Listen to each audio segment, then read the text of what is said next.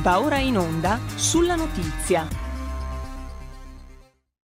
Ed eccoci di nuovo in onda, come anticipato prima siamo in collegamento con il professor Fabrizio Pezzani, professore di economia aziendale all'Università Bocconi e che eh, abbiamo letto più volte anche eh, sui mh, quotidiani, in particolare su Italia Oggi e non solo eh, come commentatore ed editorialista, autore di libri dei quali abbiamo più volte parlato, che mettono insieme l'approccio all'economia e ehm, l'attenzione al fattore dell'uomo, al fattore umano. Grazie professor Pezzani per essere ancora con noi. Grazie a te Giulio, è sempre un piacere. E allora, eh, partiamo da una dizione, una definizione che tu hai, o meglio, da una, dalla, dal tentativo di cogliere una cultura politica, un tratto di cultura politica che eh, tu dici sta alla base dell'attuale compagine governativa. Tu scrivi che eh, il governo attuale è quasi esclusivamente formato da persone che incarnano una cultura antica, quella del latifondo e della rendita, che è un tipo di cultura in senso lato politica, no? ma è una cultura di fondo che ha scardinato il nostro mezzogiorno e lo ha reso di fatto dipendente dagli aiuti pubblici. Su questo poi ti giro anche eh, una prima pagina di stamattina del quotidiano napoletano Il Mattino che ci consente di fare qualche considerazione anche proprio in tema di autonomie, federalismo e risorse, perché il Mattino di Napoli esce in prima pagina stamani con questo titolo principale.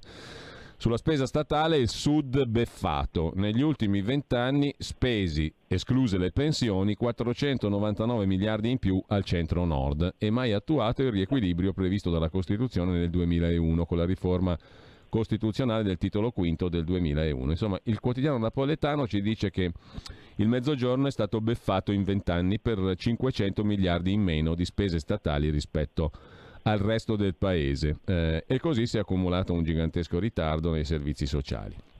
So, ci dice il mattino, ci fa capire, vuole farci capire che la spesa pubblica è superiore, è superiore nel resto del paese che non nel mezzogiorno d'Italia. Uh, ti lascio brevemente un commento, subito a partire da qui, dalla tua definizione. Ma sì, eh, allora, ognuno tira l'acqua su ultimo, no? Allora, può darsi che la spesa al nord sia superiore al sud, ma evidentemente la spesa è correlata a delle entrate che il sud si sogna e quindi le minori le entrate che arrivano al sud dipendono soprattutto dalle azioni o dalle attività di produzione del nord, quindi questi si fermano semplicemente trasferimenti. Questo è un ulteriore elemento che caratterizza la cultura che si è andata via sviluppando nel meridione, che è quella come io ti dicevo, del latifondo politico. No? Ora, eh, secondo me questo è molto importante perché la gente provi a capire, come io scrivo, questo, questo governo non è idoneo culturalmente ad affrontare lo sviluppo perché nasce da un modello culturale che è il latifondo e la rendita. No?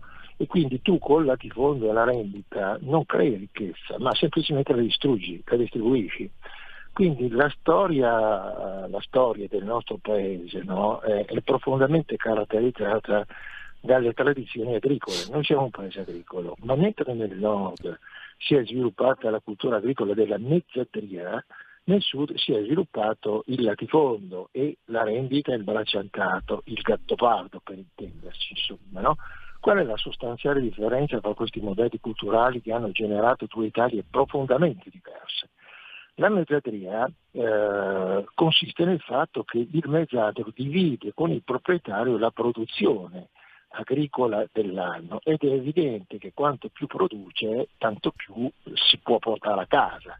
No? Nel fare questo il, il, il mezzadro si ingegna, no? si dà da fare, cerca delle soluzioni per aumentare l'attività produttiva, cerca delle soluzioni per aumentare il raccolto e impegna la famiglia. Questo è un aspetto importante, impegna la famiglia. No?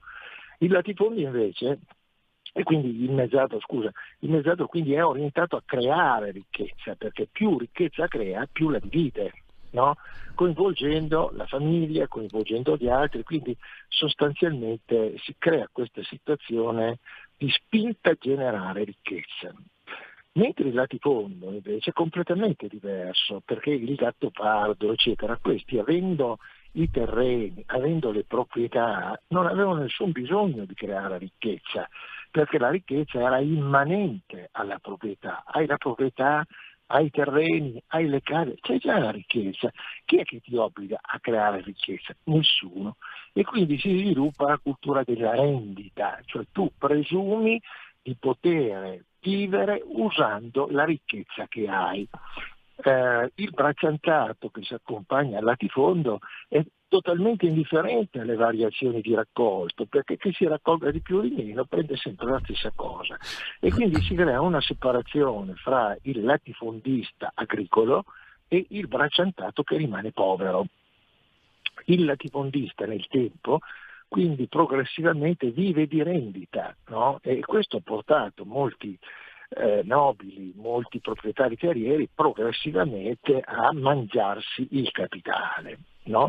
Eh, mentre, e questo è abbastanza evidente, no? perché se noi andiamo a osservare le coltivazioni a mezzadria, a mezzadria dell'inizio del Novecento, quelle coltivazioni, quelle aree coltivate a mezzadria coincidono esattamente con i settori industriali del nord. Il mezzario è diventato imprenditore, è diventato imprenditore familiare, con la famiglia, quindi si è creato un sistema produttivo legato alla storia, quindi l'imprenditore, il mezzato è diventato creativo, sì. innovatore, allora nascono le piccole aziende, nascono l'agricoltura, eccetera, e quindi in questo modo si crea ricchezza. Il latifondo invece sostanzialmente genera una dipendenza dalla rendita, cioè tu sostanzialmente spendi quello che hai, ma non sei spinto a creare ricchezza. Quindi la rendita sostanzialmente, come vediamo da tutte le parti, anche nei noveli inglesi, ha generato sostanzialmente povertà e dipendenza. Che cosa è successo nel dopoguerra? Che il latifondo agricolo del gattopardo si è trasformato in un latifondo politico, cioè al posto del gattopardo c'è il politico. Perché c'è il politico? Il politico che cosa fa?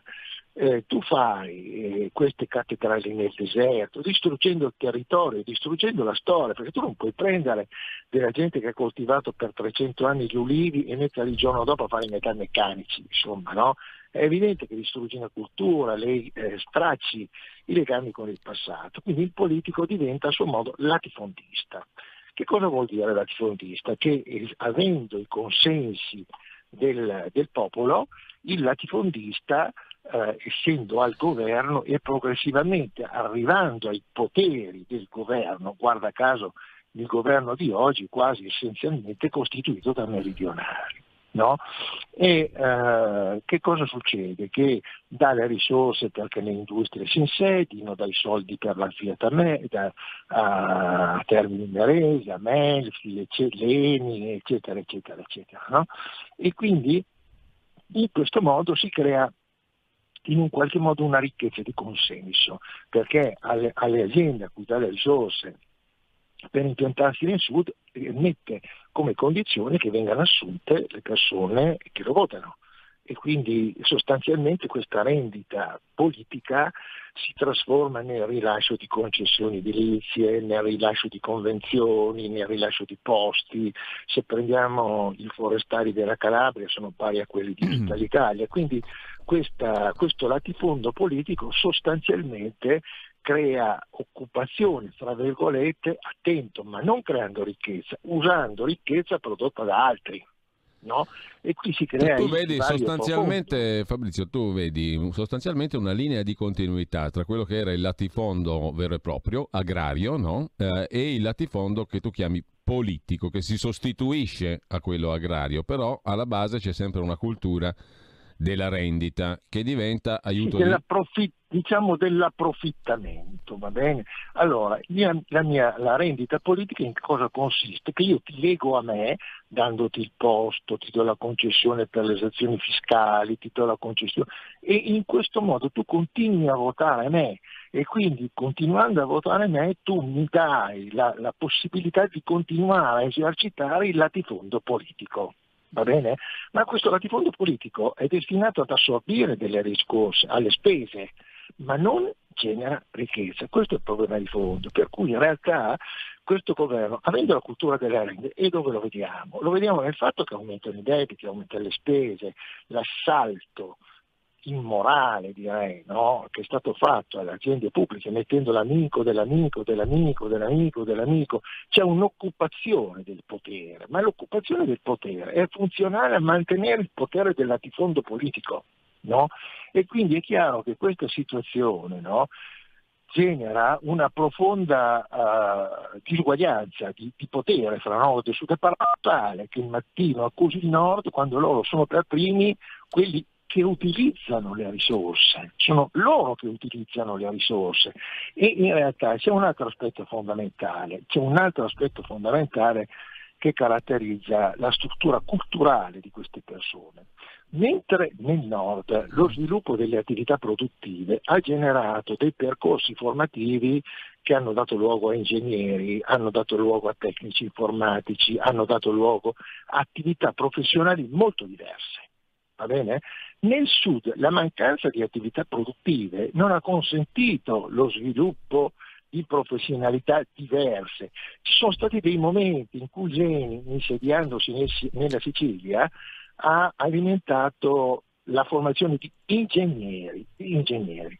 Gli ingegneri siciliani che lavorano all'ENI sono persone straordinarie, straordinarie perché i siciliani hanno una grande propensione, majorana, hanno una grande propensione per l'inventiva, per il calcolo, per la matematica, ma nel momento in cui tu non hai attività produttive, i tuoi giovani non studiano l'ingegneria, non studiano la chimica, non studiano queste cose. E che cosa studiano? Giurisprudenza.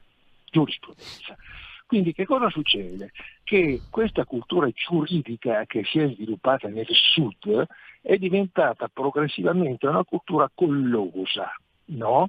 che è diventata uno, a sua volta uno strumento di potere, insomma, no? perché? perché il meridionale tendenzialmente si laurea in legge, sviluppa la legge, eccetera, ma la legge di per sé è diventata a sua volta uno strumento di potere. Cioè, se io prendo i magistrati, i magistrati per il 79% sono meridionali. Se io se prendo le, i, i vertici dei magistrati sono tutti meridionali. Se io prendo la Corte dei Conti sono quasi tutti meridionali. Se io prendo eh, gli avvocati, quelli che sono al meridione sono il 50%, poi ci aggiungo quelli meridionali che lavorano al nord, siamo al 70%. Quindi noi abbiamo una cultura giuridica che in un qualche modo non, è, non, non consente più, è una cultura giuridica di, di tipo formale, no? quindi eh, in un qualche modo per alimentarsi, per autosostenersi, per mantenere il potere, è una produzione di norme continue. No? Perché attraverso la produzione di norme tu sostanzialmente conservi il potere. Questa è la realtà. Allora per fare un'industria al nord ci vogliono di 20.000 cose, per fare la sanità ci vogliono 20.000 cose, ma il modo con cui tu emani le norme non è un modo per disciplinare semplicemente la realtà, è un modo per governare o per usare la giustizia in un certo modo come forma di potere ma contemporaneamente una giustizia che deriva dalla cultura del latifondo e della rendita non è certamente un criterio, giustizia, usiamo giustizia, la giurisprudenza, noi siamo un paese di avvocati, non di ingegneri, poi siamo sempre indietro nella tecnica e, e abbiamo sviluppato prevalentemente al sud una cultura giuridica, amministrativa, allora, tu analitica. Dici, sostanzialmente Fabrizio, tu dici ci sono due mondi incapaci di trovare un loro assetto di equilibrio sostanzialmente sì. no, in questo paese, per cui ci troviamo in mezzo al guado e non sappiamo più cosa siamo diventati. Il paese dovrebbe essere federale, ma in realtà nei fatti è un paese centralista, dominato dalla burocrazia, che legifera in modo ottuso. Eh, il modello federale sarebbe quello, tu dici, più rispettoso delle diversità e poi limiterebbe anche eh, i danni che derivano da questo assetto iperlegislativo, diciamo così, e burocratico centrale, no? Quindi, ma c'è, la c'è il modo... Eh, allora, c'è il modo per venirne fuori. Eh. Io sì, io l'avevo scritto nel 2008, no? eh, cioè il, il, patto di lucidità. Cioè tu hai un assetto istituzionale del paese che è completamente asimmetrico all'assetto reale del paese, perché tu non puoi governare dal centro con un criterio più o meno simile il Veneto e la Sicilia, la Lombardia e la Puglia, l'Emilia e la Basilicata, eh, il Piemonte e la Campania. Noi siamo un paese profondamente diverso per storia, per cultura, per tradizioni, per cibo. Se tu vivi in montagna hai una cultura diversa di quello che vive al mare. Allora è chiaro che il passaggio al federalismo è un passaggio assolutamente obbligatorio, obbligatorio no? perché Fontana, sulla Fontana Giaia conosce meglio il Veneto di quanto non lo conoscono le amministrazioni centrali. Fontana che adesso viene attaccato dire, anche in modo strumentale, insomma, oggettivamente, perché poi questa, questo diritto sostanzialmente ha degli aspetti collusivi con delle forme di politica, insomma, no? che eh, l'attacco a Salvini per avere, eh, come si dice, cos'è, eh, eh, privato della libertà, cos'era l'accusa che venne fatta a Salvini sostanzialmente. Sì, sulla no? nave. Per, Scusa? Sulla nave dei migranti, sì. Sì, sulla nave è stato accusato di che cosa? Di eh, trattenimento di persone. Magari, magari le ha anche salvate, perché se fossero scese chissà che fine avrebbero fatto. Ma allora, anche dal punto di vista, può anche darsi che quel magistrato avesse ragione, può anche darsi, ma la gerarchia dei bisogni lui se l'è completamente dimenticata, con un CSM che sta andando alla deriva e che ti dà evidenza di queste collusioni, di questi accordi, di queste dire, influenze sia di potere che politico sostanzialmente. No? Allora andare a accusare Salvini di una roba di questo genere, quando hai un CSM che sta andando a rotoli, quando hai un Ponte Morandi che non si sa come va a finire, quando hai una banca dell'Etruria, quando hai la banca popolare della Puglia che non si sa che fine abbia, allora questa gente che cosa lì a fare sostanzialmente? A fare politica o a fare magistrato? Eh, insomma, eh, bisognerà pur prendere una decisione che poi il Presidente della Repubblica eh, eviti di affrontare il Consiglio Superiore della Magistratura, beh, insomma, è un fatto decisamente non coerente con la necessità di trovare una balance of power fra nord e sud.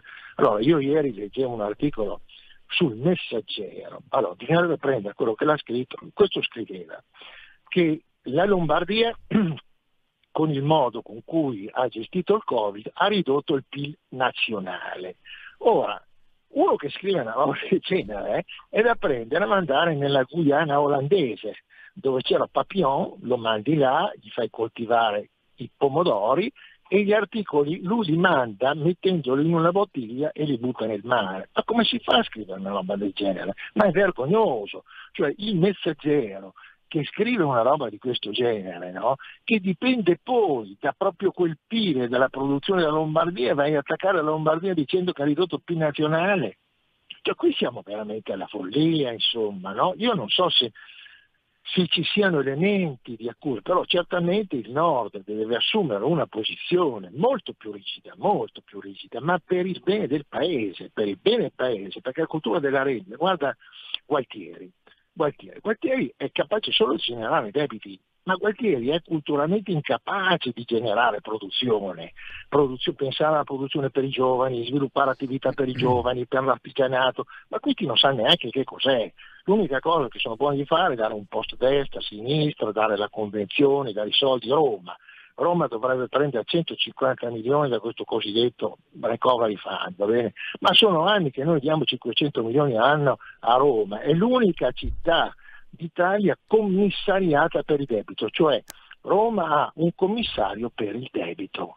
No? Allora, il problema vero è che tutto questo sistema giuridico, che è prevalentemente di tipo formale, non ha elementi per controllare effettivamente la spesa. La Corte dei Conti dov'era? Tu hai 2.400 miliardi di debito, ma come si sono formati dalla sera alla mattina?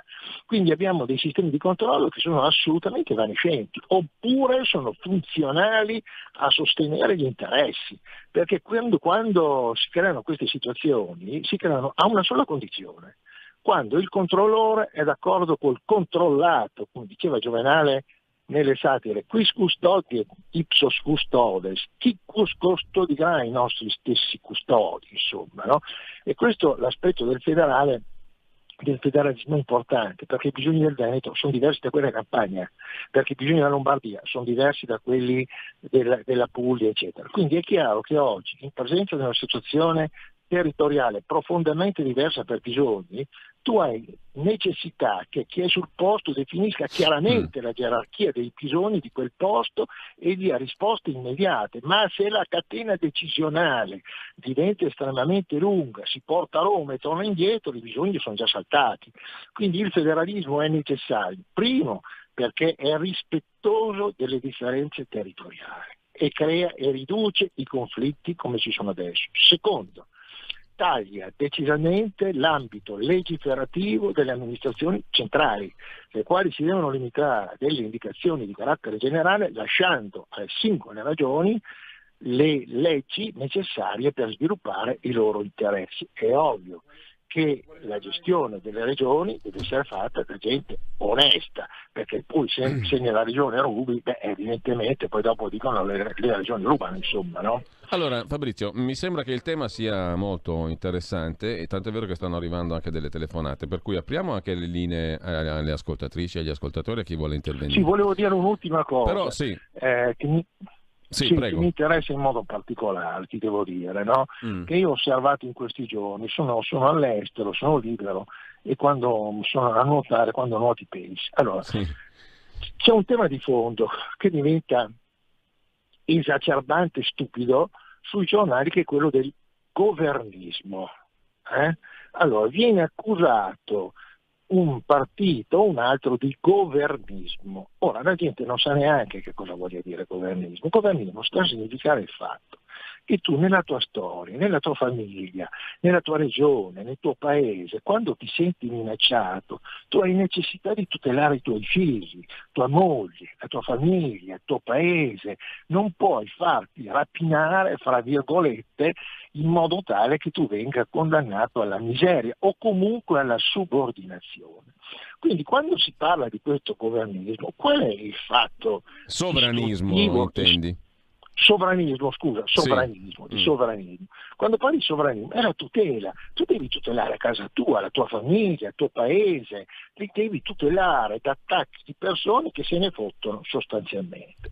Allora, se noi chiedo ai, miei, uh, ai nostri ascoltatori di dire o di pensare un solo paese al mondo che non sia sovranista, non ce n'è neanche uno, Stati Uniti, Cina, Russia, Corea, Giappone, Iran, Israele, Ungheria, Olanda, Belgio, Francia, Germania, Danimarca, Norvegia, eh, Svezia, Brasile, Argentina, eh, Iran l'ho già detto, Egitto, allora, tutti i paesi di questo mondo, oggi come oggi, sono sovranisti, perché nel momento in cui ti saltano tutti gli equilibri di questo mondo, ognuno cerca di salvare la propria pelle. Allora, vi faccio un esempio. Se l'Italia fosse, anziché regionale, fossero degli stati, fossero degli stati, e quindi ci fosse lo Stato della Sicilia, della Calabria, eccetera, beh, noi diremmo che la Sicilia è uno Stato sovranista, diremmo che la, la Calabria è uno Stato sovranista, che il Veneto è uno Stato sovranista, ma il sovranismo non è un mm. fatto negativo, il sovranismo sta nel cercare di tutelare la tua famiglia, la tua storia, le tue tradizioni agricole, la tua cultura. I veri sovranisti, i veri sovranisti sono quelli che criticano il sovranismo e che sono quegli pseudo intellettuali da strapazzo che per sovranismo intendono le modalità per conservare il loro potere di critica, il loro potere autoreferenziale che sostanzialmente occupa i media ciechi e ci porta al, fondo. Allora, uh, fatta questa premessa, anzi a integrazione, abbiamo anche mh, le linee a disposizione Scusa, di chi vuole. Solo questo. Oggi non è pensabile non essere sovranisti. Allora, una telefonata 02 66 20 35 29 con noi il professor Fabrizio Pezzani. Pronto? Pronto, buongiorno. Pronto? Prego, buongiorno. Domanda e parlo dall'Austria. In questo momento ringrazio per queste informazioni. Allora, in poche parole, la storia è che qui rimanga, rimanga ancora il cosiddetto eh, proprietà rimane in, eh, nei masi chiusi, ovvero sia la rendita rimanga solamente ai figli maschi. È praticamente un proseguo, anzi la stessa cosa che esisteva nei nostri, nei no, esiste ancora in Italia per queste ragioni che lei ci sta spiegando adesso. Io ho ascoltato per radio e allora capisco perché i maschi hanno l'eredità e le femmine no. Grazie. Allora, c'è un'altra telefonata, pronto? Pronto? Buongiorno direttore. Buongiorno. Buongiorno. Sono Carlo dalla provincia di Brescia, saluto il professore. Io volevo riferirmi all'articolo che ha citato del mattino, ecco, ma io volevo dire, ma questi soldi che mancherebbero al sud, no? A chi sono stati dati fino adesso in tutti questi anni? A chi sono andati? Per cui i soldi che reclamano, che reclama qualcuno, eh, a che cosa serviranno, a chi andranno? Sappiamo a chi sono andati i soldi in tutti questi anni, sono andati alle mafie e alle solite bricole. Per cui che cosa si lamentano? Grazie, buongiorno, ascolto per radio. Professore. Sì, pronto? Sì, eccoci qua. No, allora, i soldi che sono andati al sud semplicemente sono stati buttati via, perché gran parte dei fondi europei non sono stati utilizzati.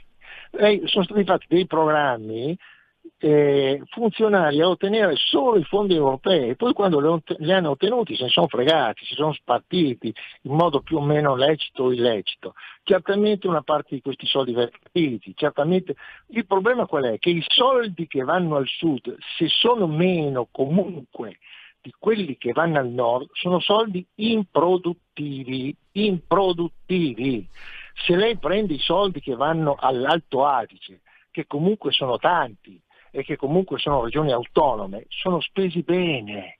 Allora il problema è che se lei spende male i soldi non gliene bastano mai, perché se alla fine lei deve aumentare i forestali in Calabria che sono pari a tutta Italia, se deve dare delle rendite pazzesche ai consiglieri regionali della Sicilia, se deve pagare delle, del, degli appalti che non vengono mai conclusi, deve... è chiaro che il problema non è il trasferimento dei soldi, il problema è che io posso dare i soldi a della gente che ha le tasche bucate, pronto e nessuno controlla nulla perché alla fine la Corte dei Conti che dovrebbe parificare il bilancio della Sicilia ha, mai, ha, sempre parificato il bilancio della Sicilia, così come quello della Campania. Allora è chiaro che eh, perché l'ha parificato? Allora, sicuramente lei ha un sistema di, giuridico di tipo formale, formale bene? che nasce da un, una cultura eh, borbonica in un qualche modo, no? questo modello giuridico che pro, ha prodotto 250.000 norme. Allora, dobbiamo fermarci, norme. dobbiamo fermarci, un attimo solo per una breve pausa, poi eh, siamo di nuovo in compagnia del professor Fabrizio Pezzani, tra poco.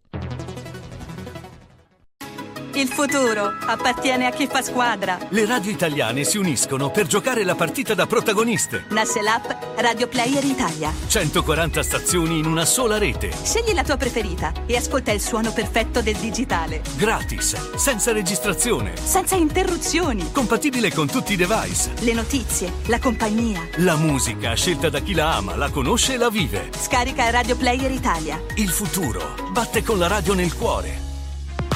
Anche RPL è disponibile su Radio Player Italia.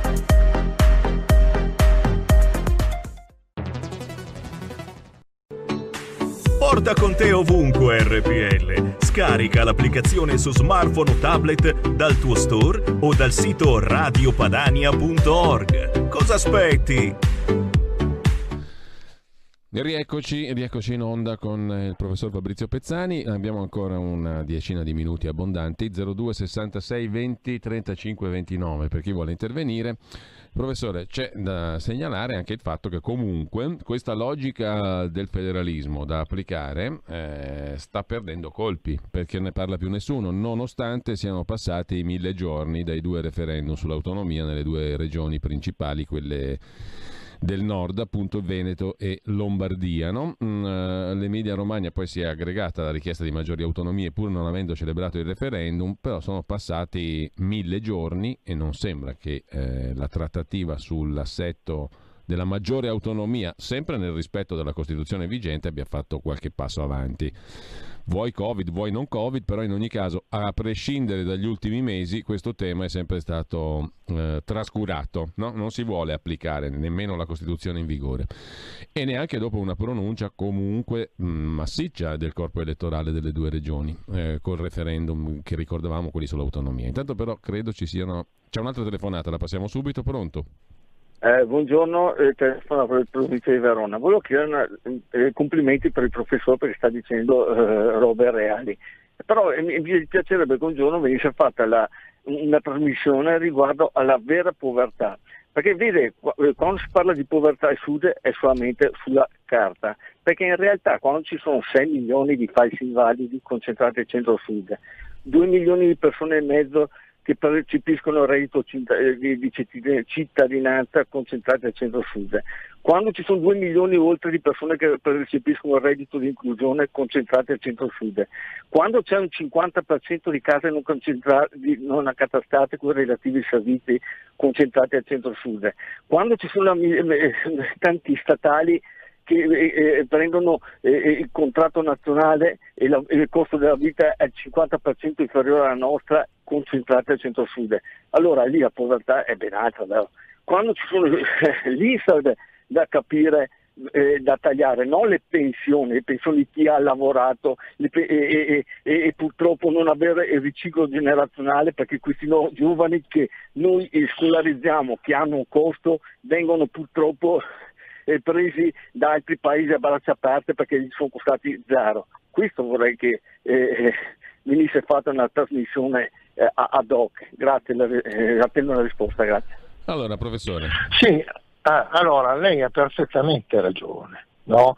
Lei ha perfettamente ragione e la povertà eh, si affronta creando lavoro, non dando dei sussidi, non dando delle pensioni, non dando delle politiche di assistenza, perché lei non risolve in nessun modo. Il problema è creare lavoro e le sembra che questo governo abbia le competenze e le capacità per creare lavoro? No, perché questo governo è frutto di un modello culturale della rendita. Creare ricchezza vuol dire creare lavoro, creare dei programmi che facilitino i giovani. Io abito a Parma, insegno a Milano, ma abito a Parma. No? Il nostro Appennino è stato progressivamente disabitato. Va bene? Allora io ho fatto un programma, ma perché non facciamo delle cooperative di giovani? Le finanziamo, va bene? E rimaniamo a lavorare nell'Appennino, a rifare le fragole, a rifare le patate, a rifare il sottofondo del bosco. E la locazione c'è già, perché sono i paesi abbandonati. Quindi tu devi sostanzialmente riportare il giovane a contatto con la terra. Guarda, io sono arrivato persino a pensare nonostante i miei figli abbiano fatto il liceo, che forse quasi quasi oggi li manderei a fare l'istituto tecnico, perché in questo modo con l'istituto tecnico hanno un rapporto col lavoro, con la manodopera, perché lei impara se lavora, non impara leggendo sul, sul PC. Quindi poi possono fare la maturità, ma è importante che i ragazzi si avvicinino al mondo del lavoro. Io sono in un'isola greca, no? Eh, dove c'è molta agricoltura e eh, hanno aperto un ristorante dei ragazzi giovani, dei ragazzi giovani che abitano in, eh, in quest'isola tutto l'anno. No? Lei vede il cambiamento delle persone. La, la, laurea andava bene 60 anni fa perché noi venivamo da un periodo di miseria, i nostri genitori vedevano la laurea come una sorta di rivalsa sociale, perché loro venivano dal nulla sostanzialmente. No? Quindi lei ha ragione, quindi in gran parte queste modalità eh, per, dirti, per dirle di latifondo eh, politico sta nel fatto che io ti do la pensione, ti do la pensione di invalidità, ti do la pensione di cieco anche se vai in motorino, anche se guidi la macchina, anche, ti do la pensione di invalidità in ogni modo, in qualsiasi modo, perché in questo modo ti vengo legato a me va bene, non solo ti vengo legato a me, tu mi voti mi dai il latifondo politico. Poi qual è il dramma? Che le persone a cui il meridione dà il voto e che li dovrebbero rappresentare in Parlamento del meridione non gliene fotte nulla. Ha capito? Quindi è chiaro che viviamo in una situazione di diversità profonda fra nord e sud e per ripartire lei deve creare dei modelli culturali diversi. È evidente che il, mo- il mondo in cui siamo, il modo, la situazione a cui noi siamo arrivati adesso è una situazione che ha usato degli strumenti economici finanziari che si sono rivelati eh, distruttivi le faccio solo un esempio. Nel 2001 noi avevamo un debito di 1350 miliardi. Nel 2011 avevamo un debito di 1850 miliardi, quindi in dieci anni il debito è aumentato di 500 miliardi. Dal 2011 al 2015 il debito è aumentato di altri 500 miliardi, però in cinque anni, non in dieci.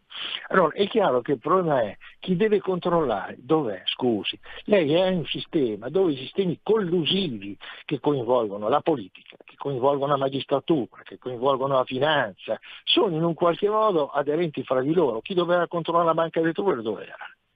Chi doveva controllare il Monte dei Paschi dov'era? Chi doveva controllare il Ponte Morandi dov'era? Chi doveva controllare la banca, la banca delle Puglie dov'era, ma anche chi doveva comp- controllare la popolare del Veneto, di Vicenza, dov'erano. Allora è chiaro che lei ha un sistema in cui i controlli in un qualche modo non vengono fatti perché è nell'interesse di chi gestisce il potere che quei controlli non vengano fatti per mantenere la situazione sotto un qualche controllo. Ma questo sistema sta esplodendo, lei non può continuare a espandere il debito non c'è niente da fare. Allora io avevo proposto, come, come aveva fatto poi eh, eh, Tremonti, eh, un'emissione di obbligazioni, come fece la Germania nel 30, nel 33. La Germania nel 33, con questo genio ovviamente dimenticato di Schacht, in cinque anni ha portato la disoccupazione in Germania da 8 milioni a 100 mila. Che cosa ha fatto? Ha nazionalizzato le imprese, ha messo dei buoni obbligazionari a lunghissimo tempo e li ha fatti sottoscrivere ai tedeschi, in modo tale che eh, il debito tedesco fosse nelle mani dei tedeschi. Poi, quando è finita la guerra, andò a aiutare il Giappone. Lei, il Giappone oggi ha un debito che è il 225% del PIL. Ma il problema del debito giapponese è che è in mano tutto ai giapponesi. Se noi avessimo tutto il debito in mano agli italiani, noi ce ne potremmo fottere. Allora, eh, Fabrizio, ti interrompo perché c'è una telefonata e poi volevo farti anch'io una domanda. Pronto? Eh, sì, buongiorno professore, buongiorno direttore, sono Alessandro da Bologna. Prego Alessandro, buongiorno. Buongiorno. Allora, per dire che io eh, sono dell'idea che questo sistema, questo paradigma economico sia da ripensare. Un'Europa che dà i soldi perché la terra venga abbandonata e non venga, e non venga gestita, non venga vissuta, è un'Europa che va incontro al disastro. L'Europa che mette le quote latte e che ti dice che il tuo latte tu lo devi sversare perché, eh, perché l'ha deciso l'Europa, è un'Europa che non ha futuro. Quindi ripensare il paradigma economico per non trovarci con la montagna eh, svuotata di persone, ma per trovarci ancora di più con delle competenze che noi abbiamo, come si fa agricoltura, come eh, si, si, gestisce, si, gestisce, il territorio, cioè sono competenze che noi abbiamo sempre avuto e che l'Europa ci ha obbligato negli ultimi vent'anni in qualche modo ad abbandonare. Io vi saluto e vi ascolto per radio. Professore. Sì, allora eh, ha ragione. Noi abbiamo una caratteristica come paese, siamo i migliori artigiani del mondo. Punto. Perché? Perché da 2000 anni noi abbiamo un artigianato straordinario. L'artigianato ha, creato, ha dato luogo alla creatività dell'italiano, perché fare l'artigiano vuol dire avere l'occhio, la mano, la materia, tu la guardi, la trasformi e generi la creatività. Quindi noi siamo un paese profondamente agricolo e legato alla terra. Poi a un certo punto siamo diventati sudditi di una cultura finanziaria che è una cultura finanziaria di dominio, perché la finanza è stata usata come arma non convenzionale. Rompi le balle? Ti mando sullo spread. Rompi... Allora, fa... le faccio solo questa osservazione, ma le sembra possibile che gli americani che oramai sono allo sfascio completo, le agenzie di rating continuino a dargli la AAA? Ma è possibile questo? Nessuno lo dice, nessuno se ne rende conto. Ma qui allora o, o ci piace essere presi per i fondelli oppure, oppure qualcosa bisogna dire. Certamente bisogna ritornare alla terra. Io uscirò con un libro dal titolo Il futuro nelle radici. Nelle radici, perché noi siamo un paese agricolo, ci siamo inventati di essere finanzieri che non siamo, il Monte dei Paschi ce l'hanno fottuto in cinque anni eh, e tutto il resto, insomma, credo che sicuramente quando lei parla di paradigma culturale dice una cosa esattissima, e cioè che questa crisi, attenzione, io l'ho cito migliaia di volte, questa non è una crisi economica, questa è una crisi antropologica. Lei è arrivata alla fine di un periodo storico in cui il modello socioculturale che ha plasmato la società è fallito, non funziona più, più aumentano gli economisti più peggiora la situazione, più aumentano i laureati più peggiora la qualità dei laureati, cioè, questo è un dato di fatto, aveva ragione Vico, cioè, la storia si ripete, chi ha scritto la storia nel 41, nel 42, la gente che studiava 30 secoli prima, ha scritto dei libri che sembrano scritti domani, nel 41 questo Sorokin che scrisse la, la, crisi del nostro tempo, 1941 gli Stati Uniti non erano ancora entrati in guerra, diceva una crisi antropologica riguarda l'arte, perché l'arte va e fuggi, i best seller, tutto, tutto scappa, tutto va via, eccetera. E dice le tre professioni 1941 più seguite saranno l'arte di accumulare denaro, l'arte culinaria, l'arte di tagliare i capelli. 1941. Allora, è chiaro che nessuno legge più, nessuno pensa più. Allora, io credo che il vero problema è, è la difficoltà in cui io mi trovo, come lei può ben capire, di essere molto spesso contro il mainstream. Perché se io dico che la finanza è pura finzione ed è la verità, e, e, dico che questa crisi lei non la può affrontare con lo stesso pensiero che l'ha creata. È evidente che ci vuole una discontinuità storica. L'Europa L'Europa è un grande sogno per l'amor di Dio, ma l'Europa è stata sempre suddita della finanza di Wall Street. Punto. Fine. Quindi o lei fa un'agenzia di rating europea, lei, dovrebbe fare, come ho scritto quattro anni fa sulla Repubblica, un'agenzia di rating europea e un secondo dopo che l'ha fatta dalla B agli Stati Uniti. Ma se lei non si difende, eh, arriveranno addosso, l'accuseranno di sovranismo quando tutti esercitano il sovranismo. I sovranisti paesi sono la Francia, sono la Germania, sono l'Olanda, sono l'Inghilterra, ma l'Inghilterra non è mai stata nel, nell'Europa. De Gaulle diceva se io potessi li lascerei fuori perché so che se entrano nell'Europa lo faranno semplicemente per poter dominare l'Europa, tant'è che la sterlina è rimasta fuori dall'euro. Per cui io sono perfettamente d'accordo con lei. E il problema vero qual è? Che questo il vero diciamo, problema che abbiamo davanti, che è molto più grosso che pensiamo, è quello di cambiare modelli culturali. E qui non è facile. Allora, eh, riprenderemo il discorso con il professor Fabrizio Pezzani. Io intanto ti ringrazio, Fabrizio. E, mh, ci risentiamo presto, ci teniamo in contatto. Uh, grazie a Fabrizio Pezzani, professore mh, dell'Università Bocconi e mh, affezionato anche ormai alla nostra radio. Grazie Fabrizio, ci sentiamo presto. No, grazie a voi. Io auguro a tutti direi speranza e coraggio. Bene. Speranza e coraggio, però come dire, ogni tanto bisogna tirare fuori gli attributi, eh, perché se uno si abitua a essere bastonato diventa un sadomasochista. Non è bello. E usciamo da tre mesi che ci hanno abituato a qualcosa di simile. Intanto grazie a Fabrizio okay. Pezzani. A presto. Uh,